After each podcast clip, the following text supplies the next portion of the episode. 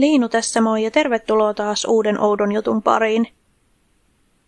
Tällä kertaa sellainen sisältövaroitus, että jaksossa käsitellään lapsen katoamista, lapseen kohdistuvaa väkivaltaa ja seksuaalista väkivaltaa sekä lapsen murhaa. Kuuntelethan siis oman harkintasi mukaan. Jos tällainen aihe ahdistaa, suosittelen kuuntelemaan vaikkapa jakson numero seitsemän. Bianca Noel Piper syntyi 26. päivä joulukuuta vuonna 1991 vanhemmilleen David Piperille ja Shannon Tannerille. Biancalla oli kaksi vanhempaa sisarta, Amber ja Tiffany. Jakson tapahtumien aikaan Bianca oli 13, Tiffany 14 ja Amber 17-vuotias. Tyttöjen vanhemmat erosivat Biancan ollessa noin kaksivuotias. David muutti Fredericktowniin Missouriin työskennelläkseen kuorma-auton kuljettajana, ja Shannon alkoi tapailla miestä nimeltä Jim Felt. Lokakuussa vuonna 2004 pariskunta muutti yhteen ja perhe siirtyi asumaan Foleyhin Missouriin. Foley on pieni kaupunki Lincolnin piirikunnassa St. Louisin pohjoispuolella.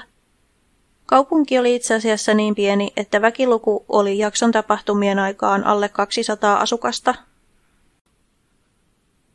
Bianca oli käynyt terapiassa neljävuotiaasta asti ja hänelle oltiin diagnosoitu ADHD sekä kaksisuuntainen mielialahäiriö. Hän kärsi mielialan vaihteluista, ajoittaisista ahdistuneisuuskohtauksista, aggressiivisista taipumuksista sekä itsehillintäongelmista. Biancaa hoidettiin useilla eri lääkkeillä, mutta toisinaan hän silti oireili voimakkaasti. Yleisen käsityksen mukaan lapsilla ei voi olla kaksisuuntaista mielialahäiriötä. Useimmilla ihmisillä se diagnosoidaan vasta teiniässä tai aikuisena, mutta oireet voivat ilmaantua jo aikaisemmin lapsuudessa. Kaksisuuntainen mielialahäiriö ei ole verrattavissa tyypillisiin tunneelämän ylä- ja alamäkiin, joita jokainen joutuu joskus kokemaan. Kaksisuuntaisessa mielialahäiriössä mielialan vaihtelut ovat äärimmäisempiä, usein provosoimattomia – ja ne vaikuttavat muun muassa unenlaatuun, energiatasoon sekä kykyyn ajatella selkeästi. Bianca kävi kahdeksannetta luokkaa Winfield Middle Schoolissa. Hän rakasti barbieta, hevosia ja violettia väriä. Opettajat kuvailivat Biancaa taiteellisesti lahjakkaaksi, mutta hänen henkinen suorituskykynsä vastasi kakkosluokkalaista, eli noin 7-8-vuotiasta lasta – Keskittymisvaikeuksista ja toistuvista poissaoloista johtuen Bianca sai koulussa erityisopetusta.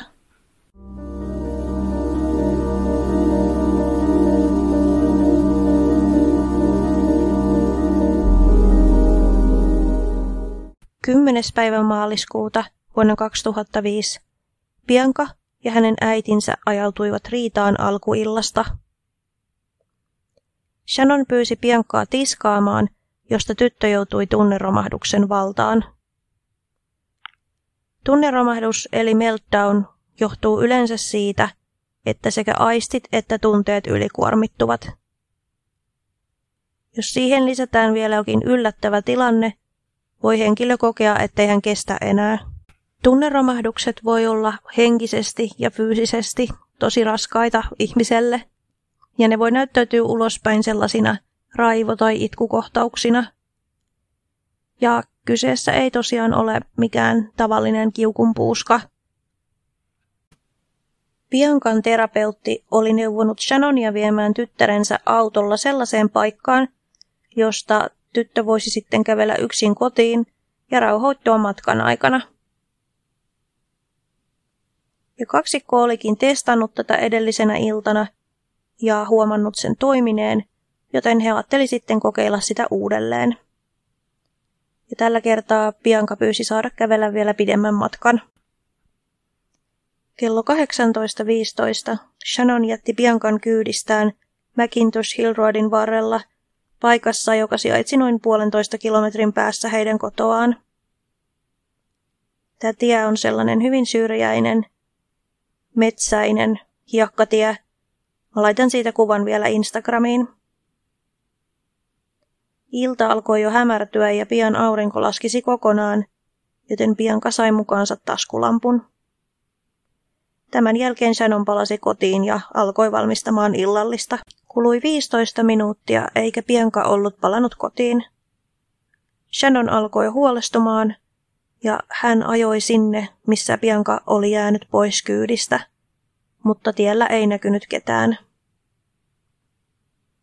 Sitten hän alkoi avomiehensä Jimin kanssa kiertämään ovelta ovelle, kysyen, että oliko kukaan nähnyt Biancaa, mutta tämäkään ei tuottanut tuloksia.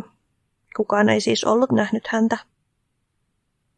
Kello 20.20 Shannon ilmoitti poliisille, että Bianca on kadonnut, ja paikallisviranomaiset antoivat hälytyksen kadonneesta lapsesta. Aluksi luultiin, että Bianca on vaan eksynyt kotimatkallaan. Viranomaiset aloitti laajat etsinnät, ja niiden tosiaan tämä alue oli 699 neliökilometriä. Ja niihin etsintöihin osallistui etsintäkoiria ja tutkijoita, joilla oli käytössään nelipyöräisiä ajoneuvoja sekä hevosia. Ja lisäksi käytiin läpi kaikki paikalliset vajat ja muut mahdolliset paikat, joista Bianca olisi voinut etsiä suojaa. Näistä yrityksistä huolimatta mitään johtolankoja ei löytynyt, joten viranomaiset päätteli, että Bianca oltiin siepattu. Viralliset etsinnät lopetettiin viikon kuluttua, mutta paikalliset vapaaehtoiset jatkoi niitä edelleen senkin jälkeen. Ja maaliskuussa 2005 Carol Sand Carrington Memorial Reward Foundation tarjosi 5000 dollarin palkkion tiedoista, jotka johtaisivat Biancan löytymiseen.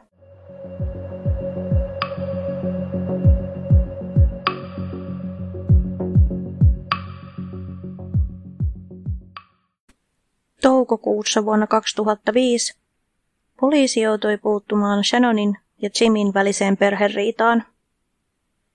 Shannon teki valituksen avomiestään vastaan, mutta luopui siitä myöhemmin heidän sovittuaan riitansa.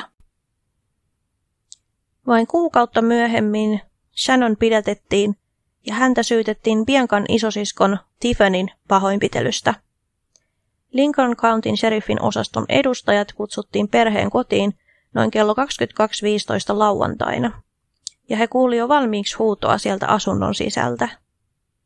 Kun poliisit menivät sisään, heitä odotti siellä sellainen näky, että Shannon istui tyttärensä päällä ja painoi hänen kasvojaan maata vasten. Poliisi myös näki Tiffanin otsassa suuren kuhmun, ja tyttö kertoi, että hänen äitinsä oli repinyt kihartimen hänen käsistään ja lyönyt häntä sillä toistuvasti päähän. Tiffanin mukaan Shannon oli uhannut sitoa ja lukita hänet makuuhuoneeseen, mutta Jim, Shannonin avomies, oli kieltänyt häntä tekemästä niin.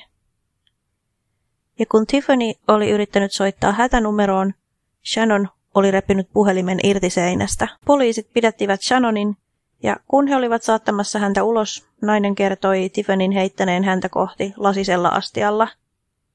Omien sanojensa mukaan Shannon oli yrittänyt vain estää tytärtään vahingoittamasta itseään. Myös Stephenillä oltiin diagnosoitu kaksisuuntainen mielialahäiriö ja sen lisäksi myös skitsofrenia. Shannon kertoi, että ennen välikohtausta Tiffany oli lopettanut lääkkeiden käytön ja sen takia hänestä oli tullut itsetuhoinen. Yhdessä vaiheessa tuota pidätystilannetta Shannon tönäisi poliisia yllättäen ja yritti tavoitella maassa olevaa lasinsirua. Tässä kohtaa apulaisseriffi joutui käyttämään naiseen sähkölamautinta, ja tämän jälkeen hän sitten totteli poliisia.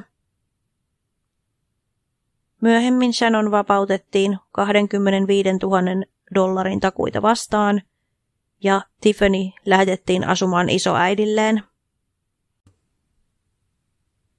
Joulukuussa vuonna 2005 antamassaan haastattelussa Shannon kommentoi – Halu tietää, mitä Biancalle tapahtui, ja halu jäädä tietämättä repivät minua eri suuntiin. Haluaisin melkein kuvitella, että hän on edelleen elossa tuolla jossain, ilman että tiedän missä hän on, kuin että kuulisin, että jotakin kamalaa on tapahtunut hänelle. Senonin mukaan ei kulu päivääkään, ettei hän ajattelisi piankaa.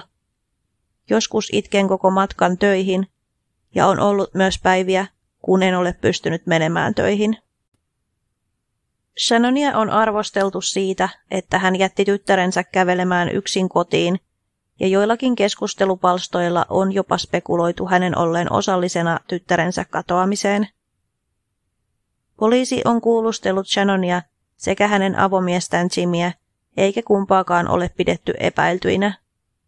Myös Biancan biologista isää Davidia on jututettu, eikä häntäkään ole epäilty osallisuudesta Biancan katoamiseen. Biancan tapaus on esitelty America's Most Wanted ja Without a Trace TV-ohjelmissa. Shannon ja hänen äitinsä Carol Young ovat levittäneet lentolehtisiä Biancasta ympäri kodittomien suojia sekä turvautuneet jopa medioiden palveluihin. Yksi medioista kertoi heille, että seksuaalirikollinen oli kaapannut Biancan ja toisen median mukaan tyttö ei ollut enää elossa.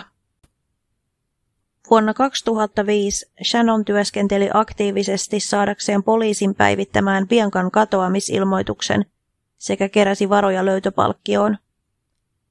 Perheenjäsenten avulla saatiin kerättyä 10 000 dollarin summa Carol Sand Foundationin lahjoittaman 5 000 dollarin lisäksi.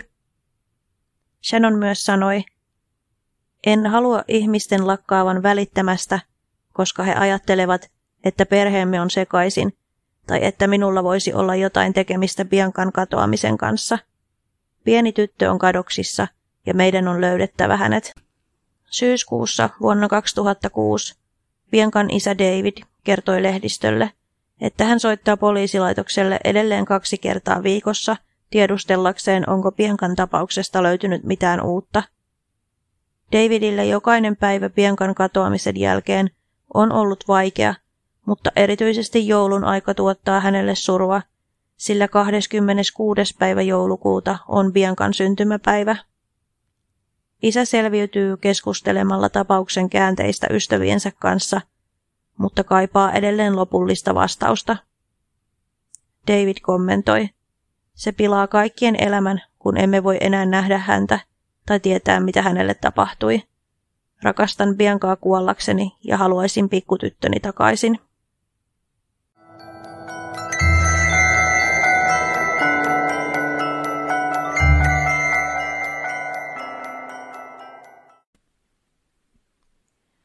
Huhujen mukaan lähistöllä asuvan naapurin tontilla nähtiin valkoinen lava-auto sinä yönä, jolloin Bianca katosi.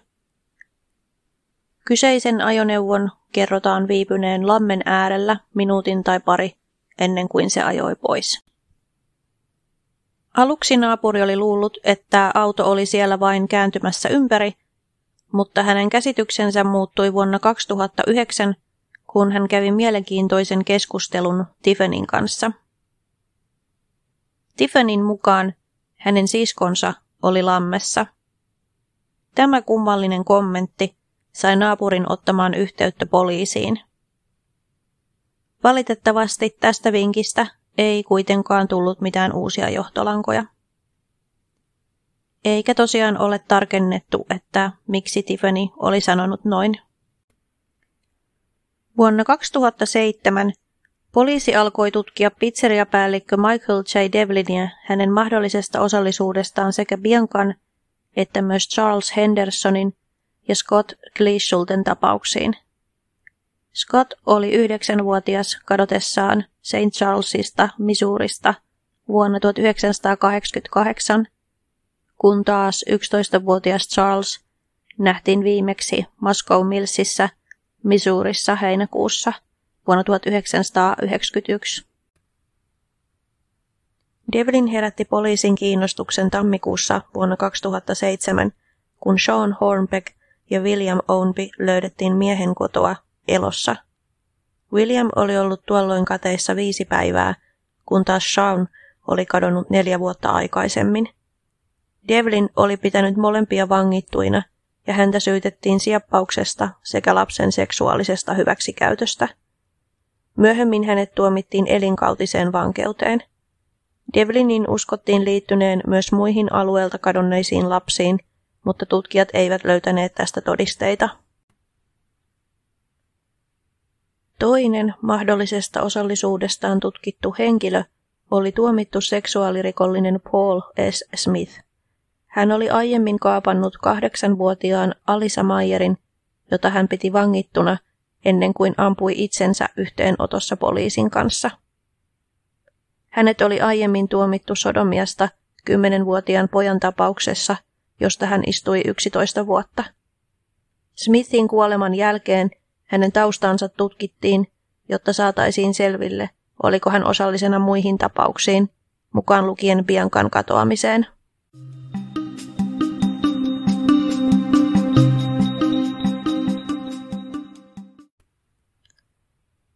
Kesäkuussa vuonna 2012 Tiffany Piper pidetettiin kahden high school-tytön kauppaamisesta seksiseuralaisiksi. Hän oli laittanut ilmoituksia nettiin ja kutsunut aikuisia miehiä tapaamaan tyttöjä St. Peter's Extended Stay Amerikassa. Tiffany pidetettiin sen jälkeen, kun hänet itse oli myyty prostituutioon. Tiffany kieltäytyi kertomasta omaan hyväksikäyttötapaukseensa osallistuneen henkilön nimeä. Biancan katoamisen sanotaan muuttaneen hänen isosiskoaan Tiffanyä. Huhtikuussa 2014 hänen rikoskumppaninsa Dimond Day tuomittiin viideksi vuodeksi vankeuteen, kun taas Tiffany sai vankeutta kahdeksan vuotta.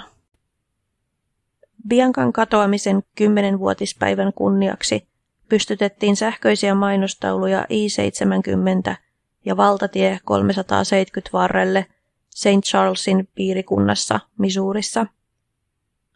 Vuonna 2018 Lincoln County palkkasi uuden etsivän työskentelemään tapauksen parissa kokopäiväisesti. Yhdessä vaiheessa spekuloitiin, että Biancan katoaminen liittyi Angela Mary Hausmanin murhaan, joka tapahtui 18. päivä marraskuuta vuonna 1993. Angela katosi matkalla kotiin koulusta ja viimeisen kerran tyttö nähtiin elossa, kun hän poistui koulubussista. Yhdeksän päivää myöhemmin metsästäjä löysi hänen ruumiinsa puuhun sidottuna Bushkin luonnonsuojelualueelta. Teorian mukaan hänet jätettiin kuolemaan luonnon armoille. Ruumiin avaus paljasti myöhemmin, että häntä pidettiin hengissä viikon ajan ja hänen sieppaajansa kidutti häntä sekä kohdisti häneen seksuaalista väkivaltaa – ennen kuin sitoi ja jätti hänet puuhun. Maaliskuussa vuonna 2019 rikoslaboratorio käytti yhdistettyä DNA-indeksijärjestelmää Angelan alusvaatteista löytyneen DNAn tutkimiseen. DNA vastasi 61-vuotiasta Earl Webster Coxia. Angelan murhan aikaan Earlin perhe asui kolmen korttelin päässä Angelan koulusta – Earlia oli aiemmin syytetty alaikäisten seksuaalisesta hyväksikäytöstä, joka alkoi hänen ollessaan Saksassa Yhdysvaltain ilmavoimissa. Earl pidätettiin 5. kesäkuuta vuonna 2019 ja häntä syytettiin murhasta, kidnappauksesta ja sodomiasta Angelan tapauksessa, johon hän myönsi syyllisyytensä. Earl kärsii tällä hetkellä elinkautista. Biancan DNA ja hammastiedot ovat yhä käytettävissä vertailua varten. Juttu on edelleen avoin. Lincolnin piirikunnan sheriffin toimisto on tutkinut satoja vihjeitä ja saa niitä edelleen noin tusinan per vuosi. Kerran poliisi on myös pyytänyt Piperin perhettä tapaamaan tyttöä, joka olisi voinut olla Bianca, mutta kyseessä ei kuitenkaan ollut hän. Vuonna 2021 Sheriffin toimisto perusti Cold Case-yksikön selvittämään Biancan katoamista sekä muita ratkaisemattomaksi jääneitä tapauksia kyseisessä läänissä. Se perustuu Franklin Countyn Cold Case-yksikköön, jota Missourin oikeusministeri Eric Schmidt kiitti menestyksekkäästä toiminnastaan vuodesta 2018 lähtien. Helmikuun kolmantena päivänä vuonna 2023 tyhjennettiin saostussäiliö lähellä paikkaa, jossa Bianca viimeksi nähtiin. Lincoln Countyn sheriffin osasto työskentelee Othram Labsin oikeuslääketieteen sukututkimusyrityksen kanssa yrittääkseen ratkaista Piperin tapauksen. Helmikuun etsinnöissä ei löytynyt mitään, mutta saostussäiliön sisältöä tutkitaan edelleen. Kapteeni David Hill Lincolnin piirikunnan sheriffistä kommentoi tutkimusta seuraavasti. Onko mahdollista, että sieltä löytyy vielä jotain? Ehdottomasti. Tietyt asiat eivät hajoa ajan myötä.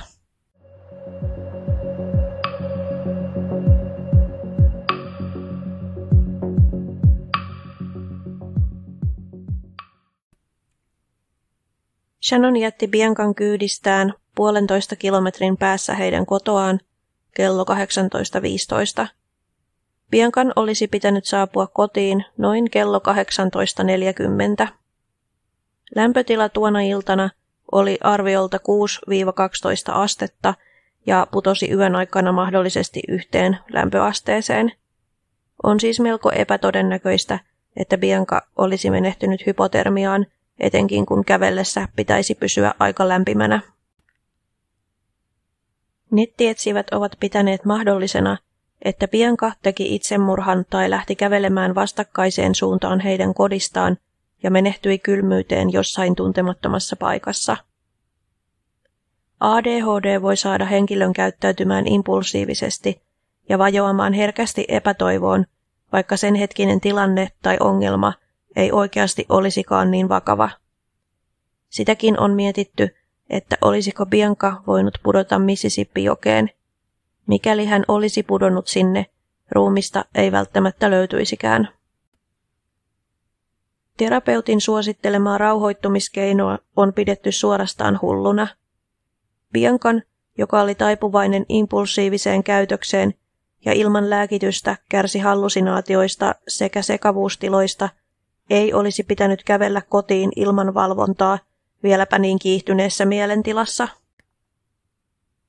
Ihmetystä on herättänyt sekin, että miten Shannonin kahdella tyttärellä oli molemmilla kaksisuuntainen mielialahäiriö, ja se oli diagnosoitu vieläpä niin nuorena.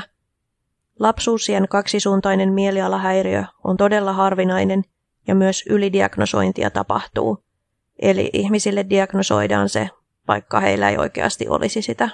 Oliko Shannon keksinyt nämä diagnoosit tyttärilleen, kuten Gypsy Rosein tapauksessa, tai oliko heidän perheelämänsä niin epävakaata, että tytöt alkoivat voida huonosti ja sitä erehdyttiin pitämään kaksisuuntaisena mielialahäiriönä.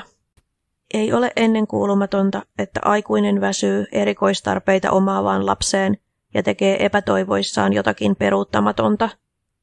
Koska Shannon on todistetusti käyttäytynyt väkivaltaisesti lastaan kohtaan – pitävät jotkut häntä todennäköisenä syyllisenä Biancan katoamiseen. Tilastollisesti perhe on valitettavan todennäköinen syyllinen, kun lapsi katoaa tai murhataan, etenkin jos kyseessä on erityistarpeita omaava lapsi. On erikoista, että Biancan äiti ei myöhemmin yrittänyt vaatia terapeuttia vastuuseen ideastaan. Sitäkin on paheksuttu ankarasti, että Shannon päätti viedä Biancan kävelemään yksin kylmänä ja pimeänä iltana.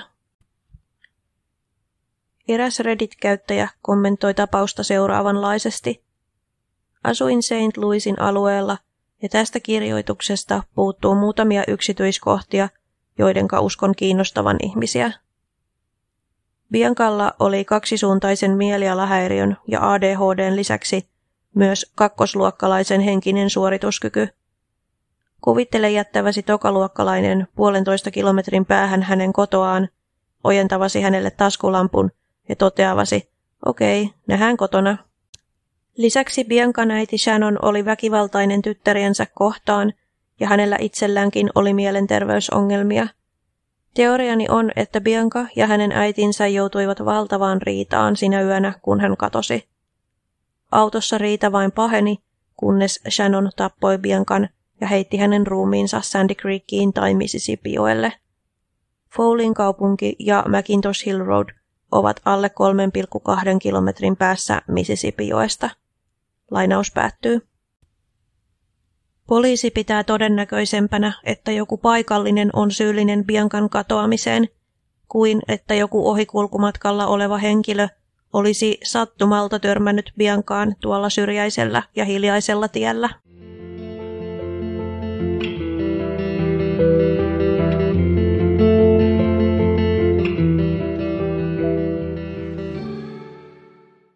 Biancan äiti Shannon on sittemmin muuttanut St. Charlesiin, Missouriin, missä hän on sisustanut kotinsa Biancan muistoesineillä, mukaan lukien valokuvat ja tyttärensä koulutyöt. Perhe loi Bianca Noel Piper Facebook-sivun pitääkseen tapauksen julkisuudessa, ja sivua päivitetään edelleen.